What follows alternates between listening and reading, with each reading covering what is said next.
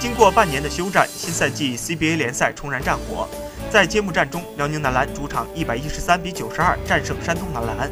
赛前的总冠军戒指颁发环节，在现场一万余名球迷的见证下，中国篮协主席姚明等人为新科总冠军辽宁男篮颁发了至尊钻戒。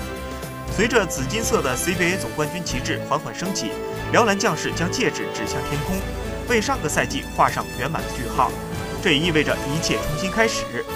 全场比赛，队长杨明扛起组织进攻重任，六投四中，得到九分。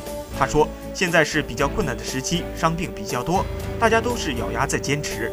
上赛季，杨明终于圆了冠军梦。回想起当时，他依然非常激动。我们等了二十三年，终于等到这一刻。但是领完戒指就意味着要去拼这个赛季了。